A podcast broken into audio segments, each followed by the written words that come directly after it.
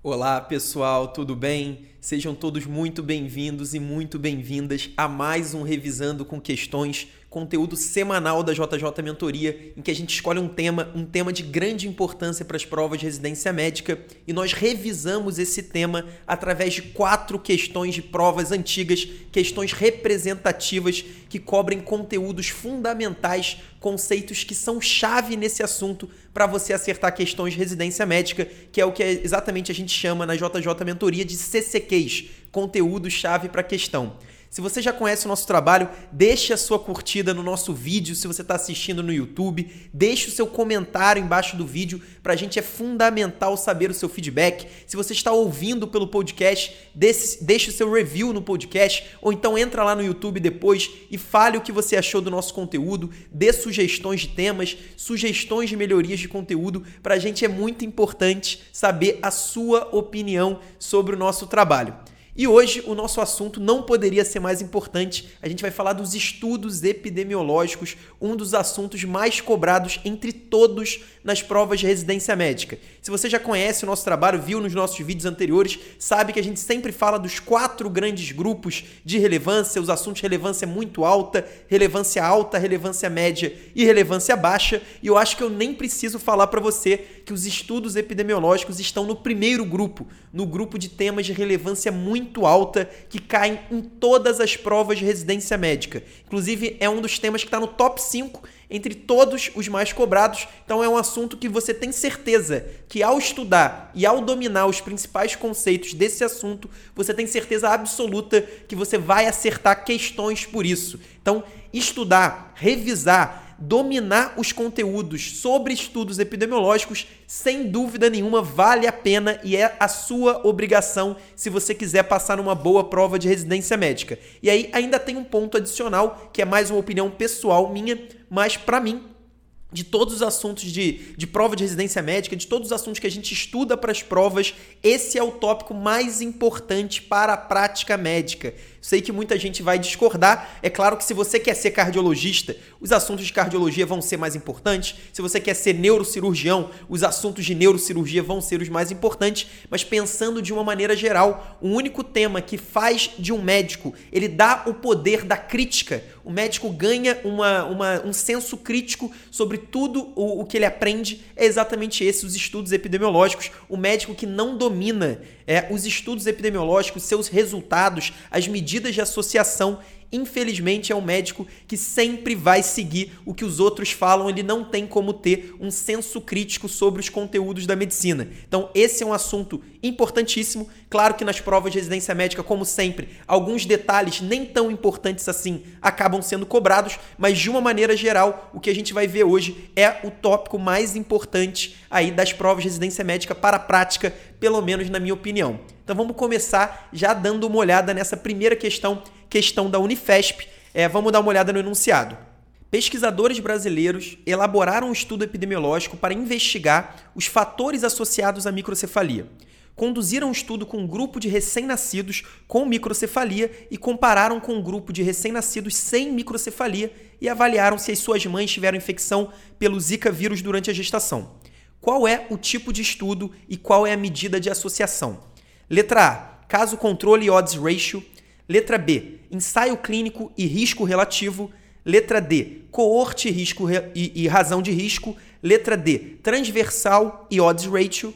E letra E, ecológico e risco relativo. Então, esse é o tipo de questão que é o mais comum de todos sobre estudos epidemiológicos. A banca vai descrever uma pesquisa que foi feita, e aí a pesquisa pode ser sobre qualquer tema, e vai te pedir, vai perguntar para você qual é o tipo de estudo epidemiológico que foi o conduzido. Então, essa é a base que você precisa ter para acertar todas as questões fáceis e a grande maioria das questões de nível de dificuldade médio sobre esse assunto. Então, você não pode deixar, você não pode deixar de saber disso para ir para uma prova de residência médica. Com certeza, pelo menos uma questão exatamente assim ou muito parecida com essa vai cair na hora da sua prova e você não pode deixar de saber. Então, primeiro vamos dar uma olhada no que, que a banca, como a banca descreveu o estudo, e isso é muito importante. Algum, alguns tipos, algumas questões vai ser muito fácil a gente diferenciar, em outras questões a gente vai ter que ter muita atenção com os detalhes e como a banca descreve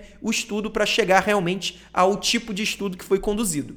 Nesse caso, a banca falou o seguinte: conduziram um estudo com um grupo de recém-nascidos com microcefalia e compararam com um grupo de recém-nascidos sem microcefalia e avaliaram se as suas mães tiveram infecção pelo Zika vírus durante a gestação. Então, a banca fez questão de dizer que o estudo foi conduzido através de um grupo de bebês que nasceram com microcefalia e houve uma comparação com outro grupo de bebês que nasceram sem microcefalia. E a partir daí, a gente verificou se as mães desses bebês tiveram ou não Zika durante a gestação. O que isso significa? Significa que a pesquisa começou pelo desfecho.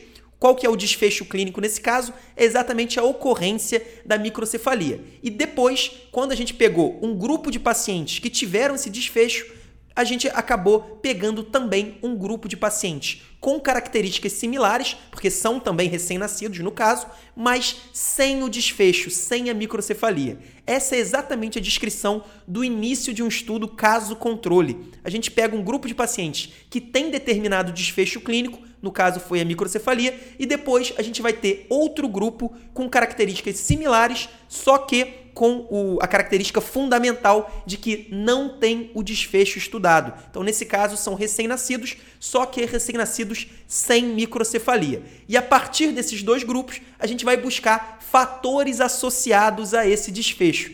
Nesse caso, como a gente está falando de microcefalia e zika, que são um desfecho e fator de risco muito bem conhecidos, a gente já praticamente já tem certeza de qual é o fator que a gente vai estudar. A gente vai querer saber qual que foi é, o número de gestantes, né, a proporção de gestantes que tiveram zika no grupo dos bebês com microcefalia e vai querer saber também a proporção de gestantes que tiveram zika no grupo de bebês que não têm microcefalia, que não nasceram com microcefalia. E a partir daí, a gente vai chegar a uma medida de associação, que é exatamente o odds ratio no caso do estudo caso-controle. Então você não pode ter dúvidas sobre isso. O, o estudo caso-controle quase sempre vai ser descrito dessa maneira. A banca vai falar primeiro do desfecho, então ela vai falar primeiro da microcefalia, ou ela vai falar primeiro da mortalidade, quando o desfecho estudado for mortalidade, ou vai falar de outra doença, quando o desfecho estudado for a ocorrência de outra doença. Então, isso é muito importante e fundamental. Além da gente ter o estudo daquele grupo de pacientes com o desfecho,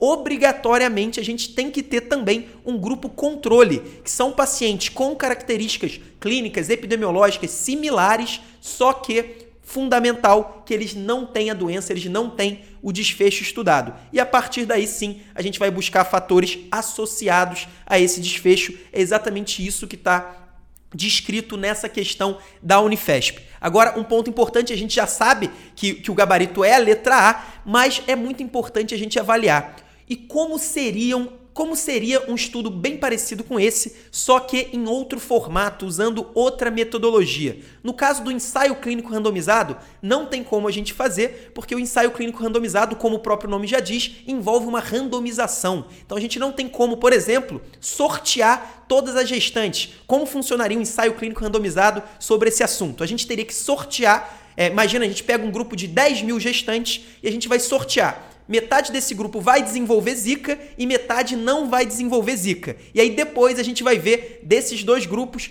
quantos bebês nasceram com microcefalia. Obviamente que a gente não tem como fazer isso nesse caso, a gente não tem como fazer um ensaio clínico randomizado para verificar essa associação entre Zika e a microcefalia. Mas se a gente continuar o estudo de coorte, será que a gente conseguiria pensar num desenho de estudo de coorte para avaliar uma possível associação entre a zika e a microcefalia? Com certeza sim. Nesse caso, ao invés da gente começar pelo desfecho, ao invés da gente começar pelo paciente, pelos bebês com microcefalia, a gente ia começar pelas gestantes. Então a gente ia pegar um grande contingente de gestantes que iriam fazer parte do nosso estudo e a gente ia dividir qual, quais dessas gestantes desenvolveram ou não Zika durante a gestação. Então, qual, qual dessas gestantes teve, contraiu a infecção pelo Zika? E a partir daí, a partir do fator de risco, a gente ia avaliar a incidência de microcefalia. Essa é a palavra fundamental do estudo de coorte. É um estudo que mede a incidência,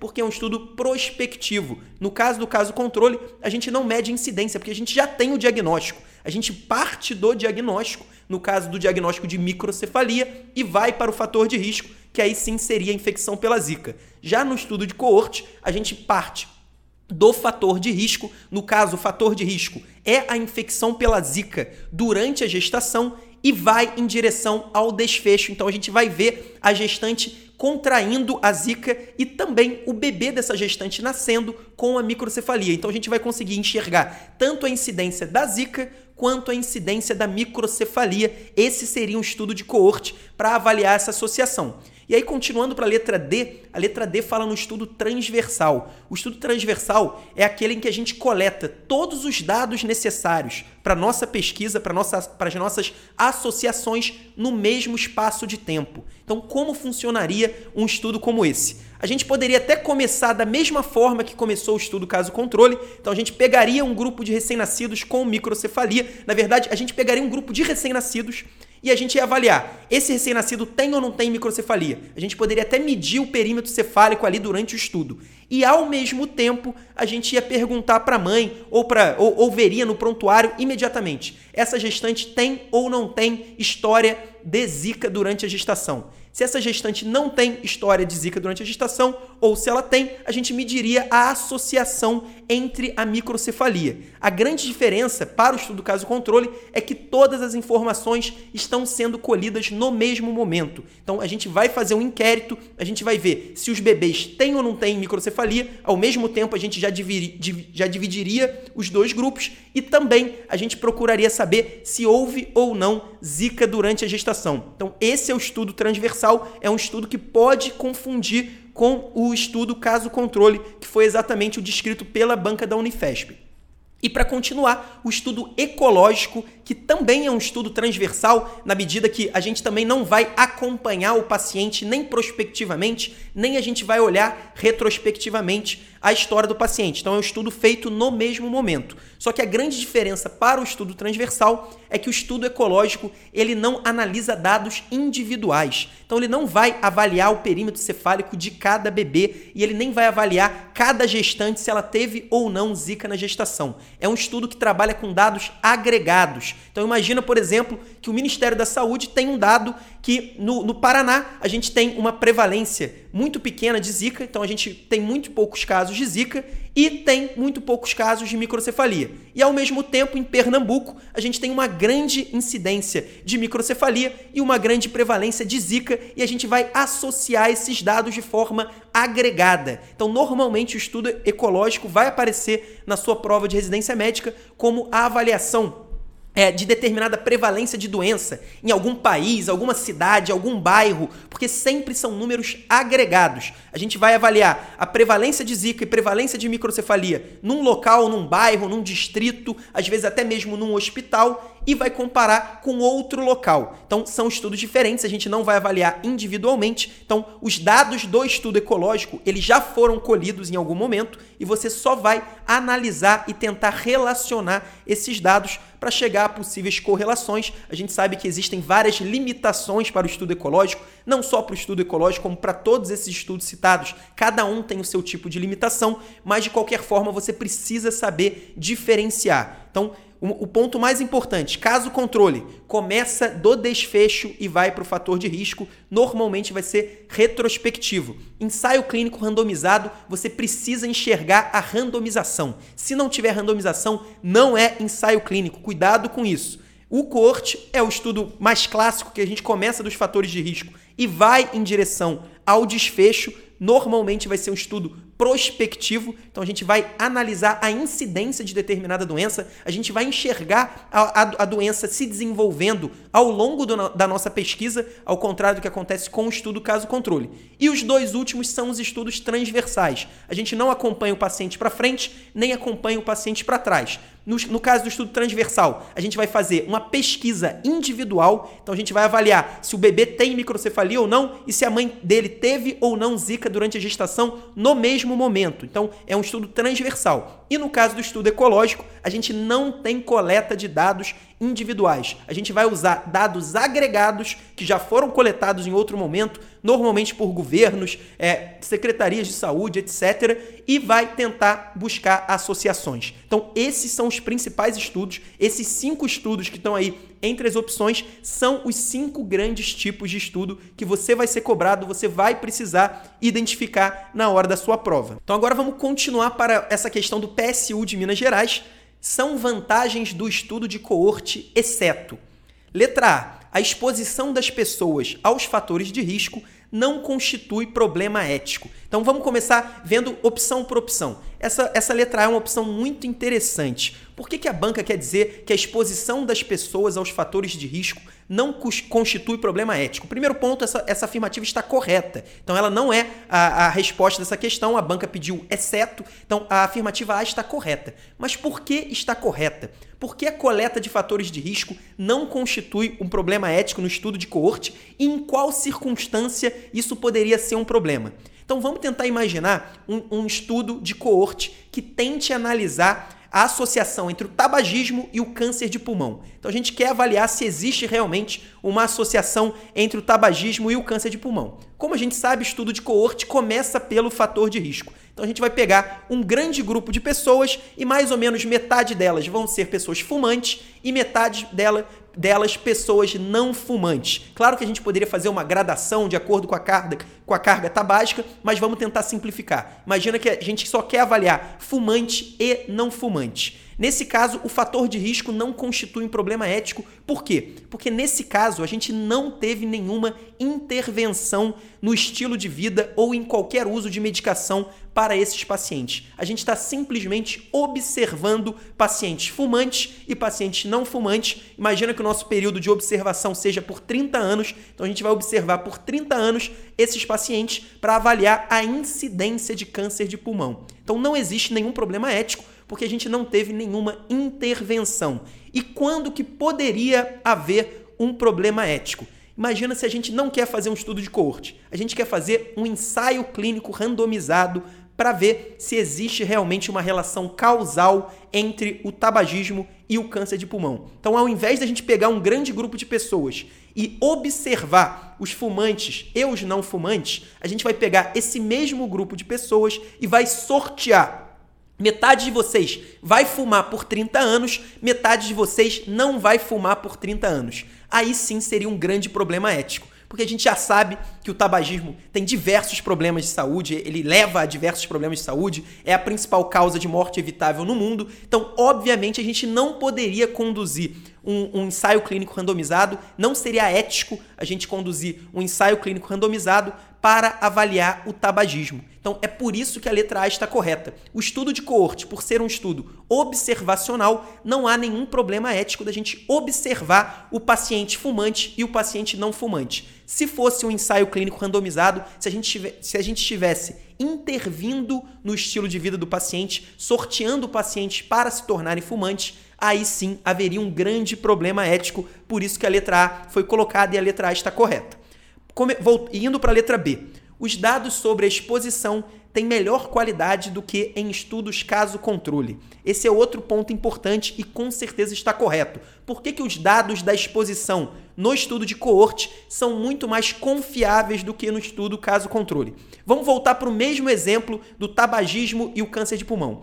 No caso do, do estudo de coorte, a gente vai ter o grupo de fumantes e o grupo de não fumantes e a gente vai observar. A gente vai ter momentos ali para checar se o paciente continua fumando, qual que é a, targa, a carga tabágica daquele paciente e ao final do estudo, a gente vai ter um retrato muito fidedigno de quanto cada paciente fumou ao longo do estudo, ao longo da pesquisa. Então a gente vai saber que nos primeiros cinco anos determinado paciente tinha uma carga, é, fumava dois maços de cigarro por dia e depois de cinco anos ele começou a fumar só um e depois de cinco anos ele parou de fumar. A gente vai ter todas essas informações muito precisas porque nós vamos estar acompanhando os nossos pacientes ao longo da pesquisa.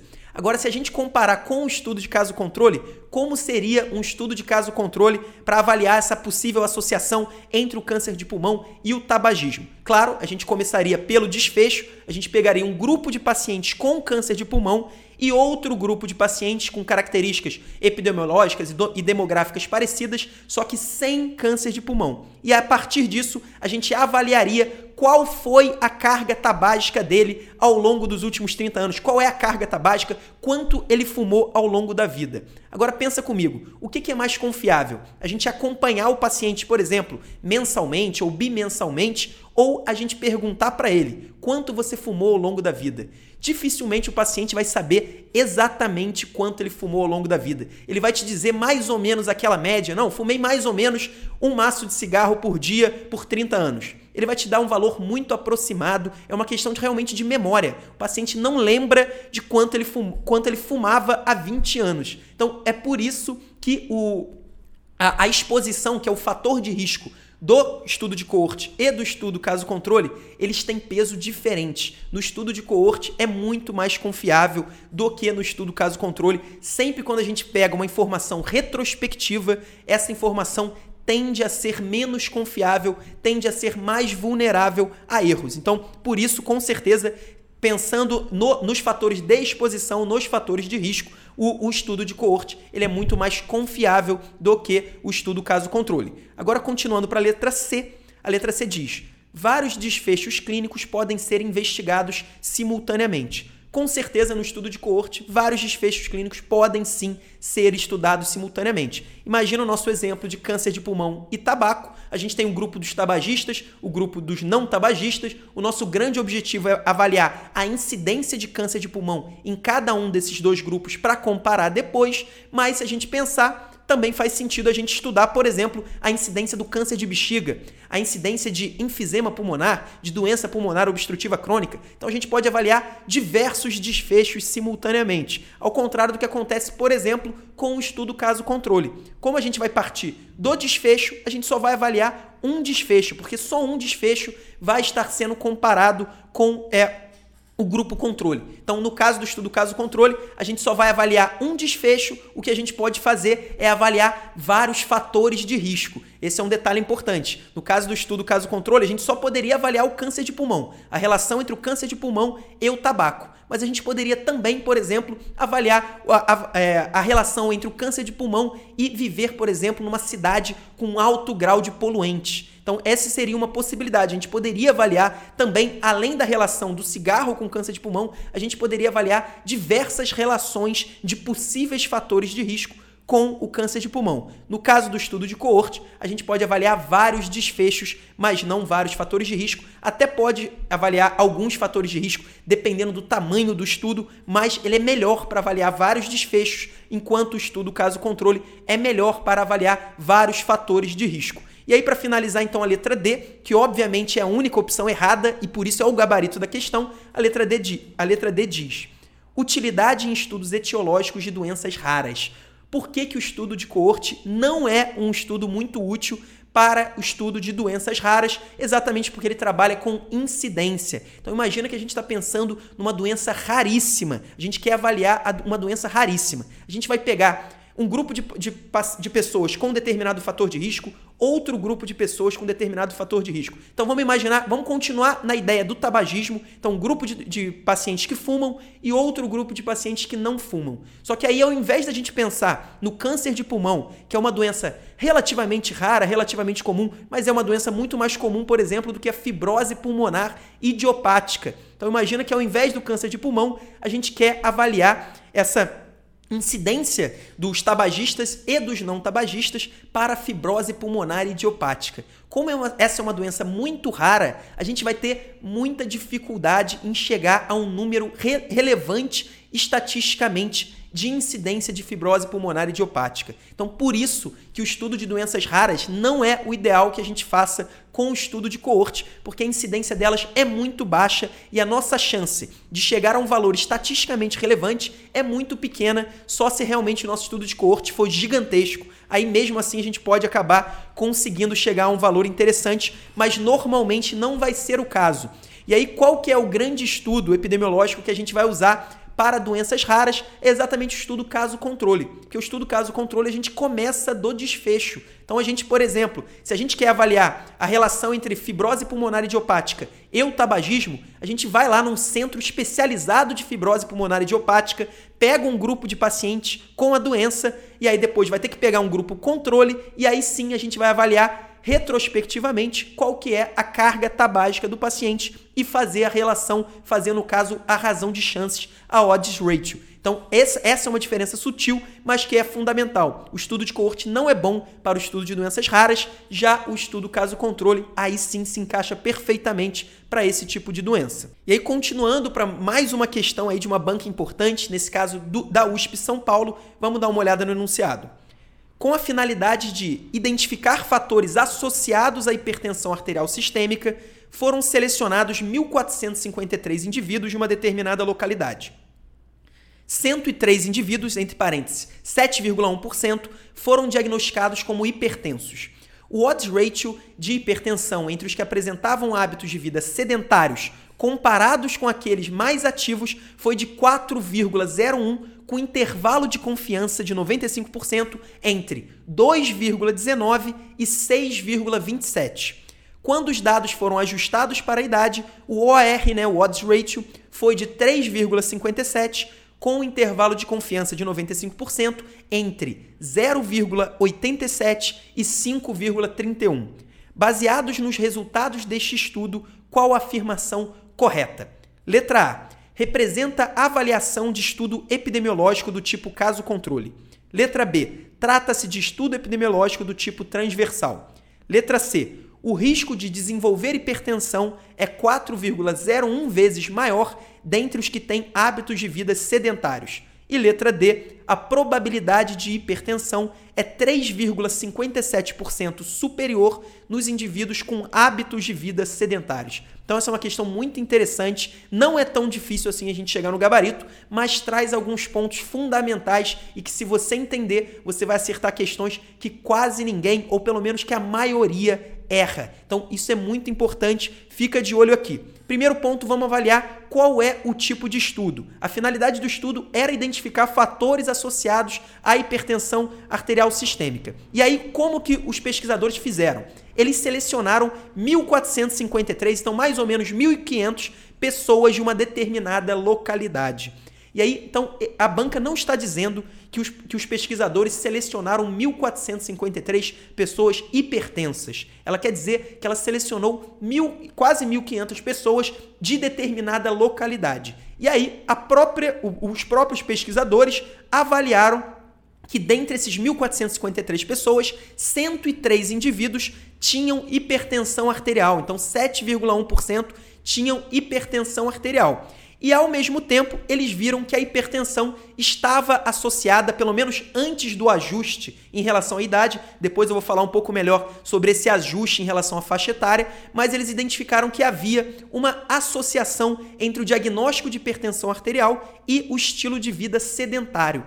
Qual é esse tipo de estudo que a gente seleciona um grupo de pessoas e, ao mesmo tempo, a gente vê quantas dessas pessoas têm o desfecho ou não e quantas dessas pessoas têm o fator de risco ou não. É exatamente o estudo transversal, aquele estudo em que a gente coleta todos os dados no mesmo momento. Nesse caso, o que, que os pesquisadores fizeram? Eles pegaram 1.453 pessoas, mediram a pressão arterial dessas 1.453 pessoas e aí dividiram 103 indivíduos têm hipertensão, o resto todo não tem hipertensão. E dentre esses dois grupos, o que, que os pesquisadores fizeram? Eles viram quanto de exercício físico, qual o nível de atividade física você faz. Um questionário. E a pessoa falou: eu sou sedentária, eu faço exercício físico, e a partir disso, os pesquisadores chegaram aos valores para chegar às associações. Então, é um, um estudo clássico em, em que a pesquisa começa e para a coleta de dados, de dados no mesmo local. A gente avalia ao mesmo tempo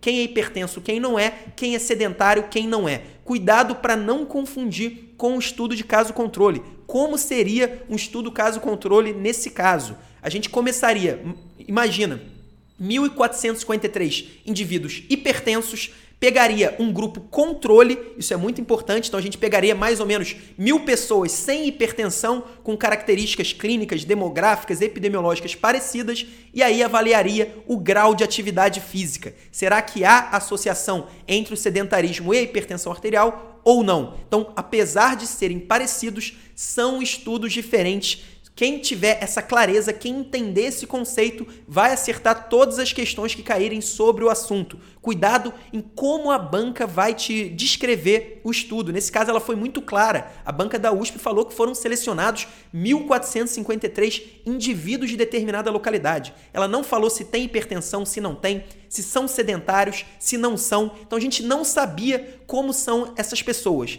No mesmo momento, a gente avaliou o grau de atividade física e avaliou a pressão arterial, e a partir daí a gente chegou aos dados para fazer as correlações. E aí, um ponto importante: vocês já podem ver que o gabarito é exatamente a letra B trata-se de um estudo epidemiológico do tipo transversal. E aí você pode achar estranho, mas um estudo transversal com o resultado dando odds ratio, o odds ratio não é a medida de associação clássica dos estudos caso-controle. Então, o odds ratio, apesar de ser mais famoso nos estudos caso-controle, ele também pode e é utilizado nos estudos transversais. Os estudos transversais eles têm duas grandes medidas de associação. A primeira é exatamente o odds ratio, que foi, que foi utilizado nessa questão, e a segunda é a razão de prevalências. São duas medidas bem parecidas, depois a gente pode até gravar um vídeo especificamente sobre medidas de associação. Elas só vão ter diferenças significativas se forem valores muito altos, então ela pode até ter alguma diferença, mas são duas medidas bem parecidas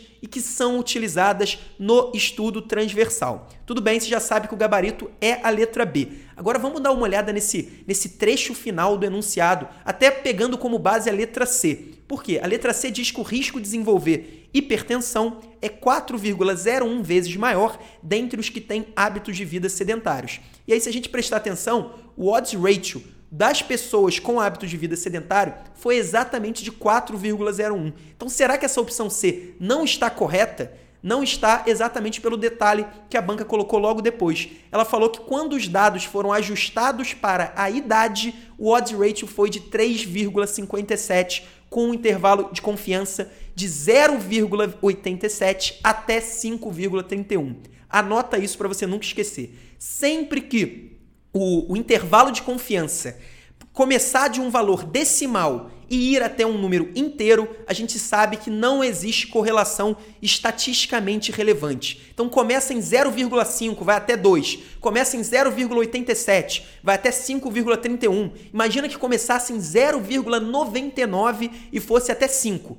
Todos esses casos são valores em que a gente não tem uma relevância estatística. Isso é fundamental. Só vai ter relevância estatística quando tiver um intervalo de confiança, como tem ali no primeiro momento, antes, da, antes da, do ajuste para a idade. Então, o primeiro intervalo de confiança era de 2,19 até 6,27. Por que, que isso significa? O que, que isso significa, o intervalo de confiança? Significa, esse intervalo de confiança de 95%. Então, significa que, que tem 95% de chance daquela, daquele grau de associação verdadeiro estar contido naquele intervalo. Então, no caso, por exemplo, de 0,87 até 5,31, significa que a associação nesse estudo entre hipertensão e o hábito de vida sedentário tem 95% de chance de estar contido entre 0,87 e 5,31. E por que, que a gente não vai considerar relevante estatisticamente é, começando em 0,87? Porque significa que ao mesmo tempo em que existe a chance do, do, sedentarismo ser um fator de risco para hipertensão. Então imagina que, digamos que o, o, o odds ratio verdadeiro seja de 3. Significa que tem três vezes mais chance do paciente sedentário ter hipertensão. Mas também existe a possibilidade do valor verdadeiro ser, por exemplo, 0,9. E aí, se for 0,9, significaria que o sedentarismo seria um fator de risco para hiper... desculpa, que seria um fator protetor contra a hipertensão e não um fator de risco. Diminuiria em 10% o risco. Então, isso é muito importante você entender quando começar de um valor decimal e, e, finalizar num valor acima de 1, a gente não tem nenhuma conclusão sobre aquele assunto. Quando começa acima de 1 e termina acima de 1, a gente tem certeza que foi um fator de risco, pelo menos nesse estudo. E quando começa num valor decimal, por exemplo, 0,5, e termina também num valor decimal, por exemplo, 0,8, um valor decimal abaixo de 1, claro. Então, 0,5 até 0,8, 0,5 até 0,95, nesse caso a gente sabe que é um fator protetor. Então, memorize isso, isso é muito importante. Agora, por que que houve uma diferença entre o primeiro intervalo de confiança, que era de 2,19 até 6,27, e o segundo, que era de 0,87 até 5,31. Por quê? Porque o grande fator de confusão na, na, na primeira, no primeiro valor, né, 2,19 até 6,27, nesse caso, o sedentarismo era um fator de risco para hipertensão. Então, o resultado mostrava que houve uma associação entre o sedentarismo e a hipertensão. Só que depois foi feito um ajuste para a idade. O que isso significa? Será que os pacientes sedentários eles têm mais hipertensão porque eles são sedentários ou será que o problema está na idade? Será que os pacientes sedentários, eles são mais velhos e por isso o problema está na idade? Os pacientes mais velhos têm mais hipertensão e não o problema está no sedentarismo. Então a gente tem que avaliar realmente pacientes da mesma idade. A gente tem que avaliar pacientes sedentários da faixa de 30 anos com pacientes que praticam atividades físicas da faixa de 30 anos e assim por diante. Não dá para a gente comparar pacientes jovens que fazem atividade física com pacientes idosos que são sedentários. Nesse caso, a comparação se torna injusta exatamente porque a idade é o que a gente chama de fator de confusão ou fator de confundimento. São dois conceitos muito usados em estudos epidemiológicos. Procure entender isso. Isso é muito importante, não só é, para a prova de residência médica, mas principalmente para a prática. Muitas vezes a gente vê associações, só que essa associação ela é confundida, ela é enviesada por um fator de confundimento. Então isso é muito importante. Por exemplo, existe um exemplo clássico de estudos observacionais que mostravam que havia uma associação entre o consumo de café e as doenças cardíacas. Então, pacientes que consumiam mais café, eles tinham maior risco de desenvolver doenças cardíacas. Só que depois foi visto que, na verdade, o problema não era o café, o problema não era o consumo de cafeína, de café, de nenhuma substância presente na bebida. O problema era que os pacientes que bebem mais café, eles têm uma maior chance de serem tabagistas. Então, o tabaco, o tabagismo, era o fator de confusão nesse caso. Toma cuidado com isso, isso é muito comum. Na prática médica é fundamental. Se você tiver essa visão crítica, você vai estar na frente da grande maioria dos médicos que não tem, que não tem domínio sobre esse tipo de assunto. E aí, para finalizar, mais um assunto fundamental para a prática médica, também para a prova de residência, é um assunto inclusive em alta que vem sendo cada vez mais discutido. Vamos dar uma olhada no enunciado, uma questão da Unifesp.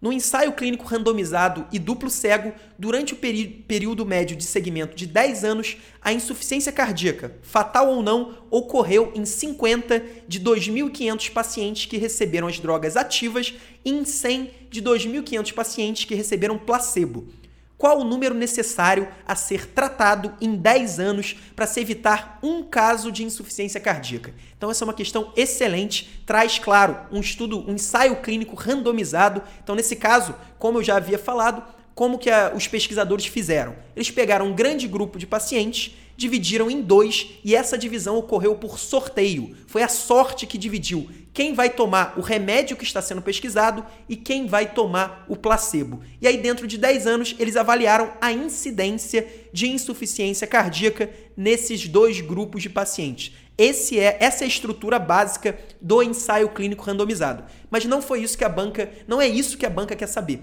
a banca perguntou qual é o número necessário a ser tratado em 10 anos para evitar um único caso de insuficiência cardíaca. Esse é exatamente o conceito do NNT, número necessário para tratar, que é um conceito muito usado, é um, é um número cada vez mais valorizado, porque ele trabalha com números absolutos e não números relativos, e eu vou ensinar agora como você pode fazer esse cálculo de maneira muito simples. Primeiro ponto, você vai ver qual foi a incidência, nesse caso, de insuficiência cardíaca nos pacientes que tomaram a medicação. Então, os pacientes que tomaram a medicação, 50 desses pacientes tiveram insuficiência cardíaca. 50 dividido por 2.500, você vai acreditar em mim que vai dar 0,02, que é exatamente 2%. Então, 2% dos pacientes que tomaram o remédio desenvolveram insuficiência cardíaca ao longo do estudo.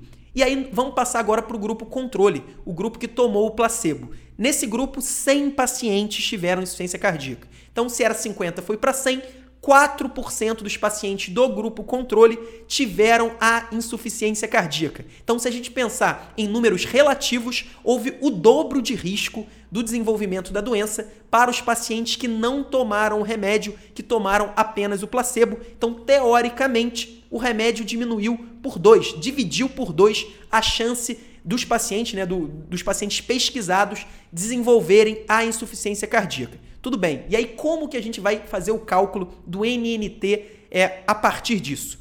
4% os pacientes é, do placebo, 2% os pacientes da intervenção. 4 menos 2, 2%. Então houve um risco reduzido, atribuído, um risco absoluto, né? Atribuído à medicação de 2%. E a gente pega esse valor de 2% e divide. 1 dividido por 2% vai, é 1 dividido por 0,02 e aí você vai acreditar em mim também que esse valor vai dar 50. Então, o NNT, o número necessário de pacientes que a gente precisa tratar para evitar um único caso de insuficiência cardíaca foi de 50. Então, a gente precisa tratar 50 pacientes com essa nova medicação para evitar um único caso de insuficiência cardíaca. Esse é o NNT. Mas por que, que uma intervenção que dividiu por dois o risco do desenvolvimento, do aparecimento de uma doença, teve um NNT tão alto, teve um número necessário para tratar de 50. Parece que não vale a pena, né? A gente precisa tratar 50 pacientes para evitar um único caso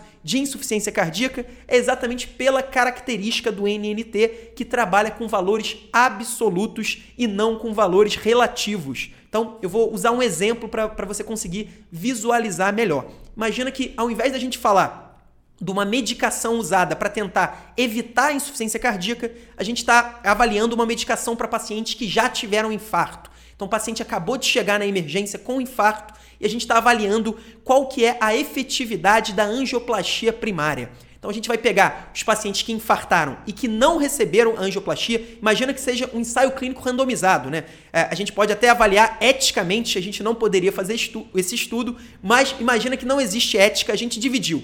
Metade dos pacientes que vão chegar na nossa emergência com infarto vão receber angioplastia primária e metade dos pacientes não vai receber nada, vai receber só o AS, o, o inibidor de ECA, beta-bloqueador, vai receber o tratamento padrão clínico para o infarto agudo do miocárdio. E aí imagina que do grupo de pacientes que não recebeu nada além do tratamento clínico padrão, a mortalidade foi de 35%. Então, 35% dos pacientes que chegaram na emergência com infarto acabaram morrendo, acabaram indo a óbito. E no grupo intervenção, no grupo que teve a angioplastia primária, apenas 10% morreram. Então, 35 para 10%, a gente diminui. 35 menos 10 vai dar 25%. E aí a divisão é 1 sobre 25%, isso vai dar 4. Então, nesse caso, o número necessário para tratar vai ser de apenas 4. Então, a cada 4 pacientes que chegam e a gente indica a angioplastia primária, a gente salvaria a vida desse paciente. E aí um detalhe importante, esses valores são completamente fictícios. Eu não sei exatamente qual que é a chance de mortalidade de um paciente com angioplastia ou sem angioplastia. Mas o que eu quero mostrar para você é que no caso de um paciente com infarto agudo do miocárdio, o desfecho que a gente está buscando evitar é a morte. Então, é o óbito de um paciente com infarto. O óbito de um paciente com infarto não é um desfecho raro. É bem diferente de um paciente assintomático, a chance dele desenvolver insuficiência cardíaca. Então, o número necessário para tratar vai variar demais de acordo com a chance daquele desfecho acontecer. Sempre que for um desfecho muito raro, 2% para 1%, como a gente trabalha com números absolutos, o NNT tende a ser muito alto. Então, se a gente for, por exemplo, calcular o NNT de um programa de rastreamento, a gente pega o rastreamento para o câncer de colo de útero. Quantas mulheres a gente precisa, em quantas mulheres a gente precisa fazer o Papa Nicolau, né, o preventivo, para evitar uma única morte por câncer de colo de útero? Eu não sei exatamente o valor, mas eu tenho certeza absoluta que o NNT vai ser muito alto. Por quê? Porque a morte por câncer de colo de útero em mulheres assintomáticas é um desfecho raro. Já no nosso exemplo que a gente usou, o paciente com infarto agudo do miocárdio morrer ou não não é um desfecho tão raro assim. Então, esse é o ponto fundamental do NNT. O NNT trabalha com valores absolutos. Então, essa medicação, a gente pode dizer, ao mesmo tempo que ela diminuiu pela metade o risco do paciente, de um paciente desenvolver insuficiência cardíaca e também que a gente precisa tratar 50 pessoas para evitar uma única insuficiência cardíaca. E é interessante para você que já está desenvolvendo esse senso crítico sobre estudo epidemiológico, medidas de associação, vocês vão ver que a indústria farmacêutica vai sempre usar o valor que ela prefere, o valor que chame mais atenção. Então, se eu fosse, por exemplo, o dono dessa indústria farmacêutica, dessa empresa que criou essa medicação, com certeza o que ela vai anunciar lá naquele folder, sabe aquele folder que ela fica entregando nos consultórios médicos, com certeza seria a redução relativa. Ela vai falar, eu diminuo pela metade a chance do paciente desenvolver a insuficiência cardíaca, com certeza ela não vai falar nada do NNT, porque nesse caso o NNT não é tão favorável assim, não é um número que chame muita atenção. Bom, pessoal, essas foram as quatro questões de hoje sobre estudos epidemiológicos. É um assunto complexo, um assunto muito amplo. Com certeza, só esse vídeo não esgota todo, tudo que você precisa saber sobre esse tema, mas eu tenho certeza que praticamente todas as questões de nível fácil e de nível médio você vai conseguir acertar depois de ver esse vídeo principalmente na divisão dos estudos. Você precisa saber diferenciar o ensaio clínico randomizado do estudo caso-controle, do estudo de coorte, do estudo ecológico e o estudo transversal. Se você souber diferenciar com clareza esses cinco tipos de estudo epidemiológico e saber também um pouco, pelo menos, sobre as suas medidas de associação, eu tenho certeza que você vai torcer para cair questões sobre esse tema na sua prova. Um abraço e até a próxima semana.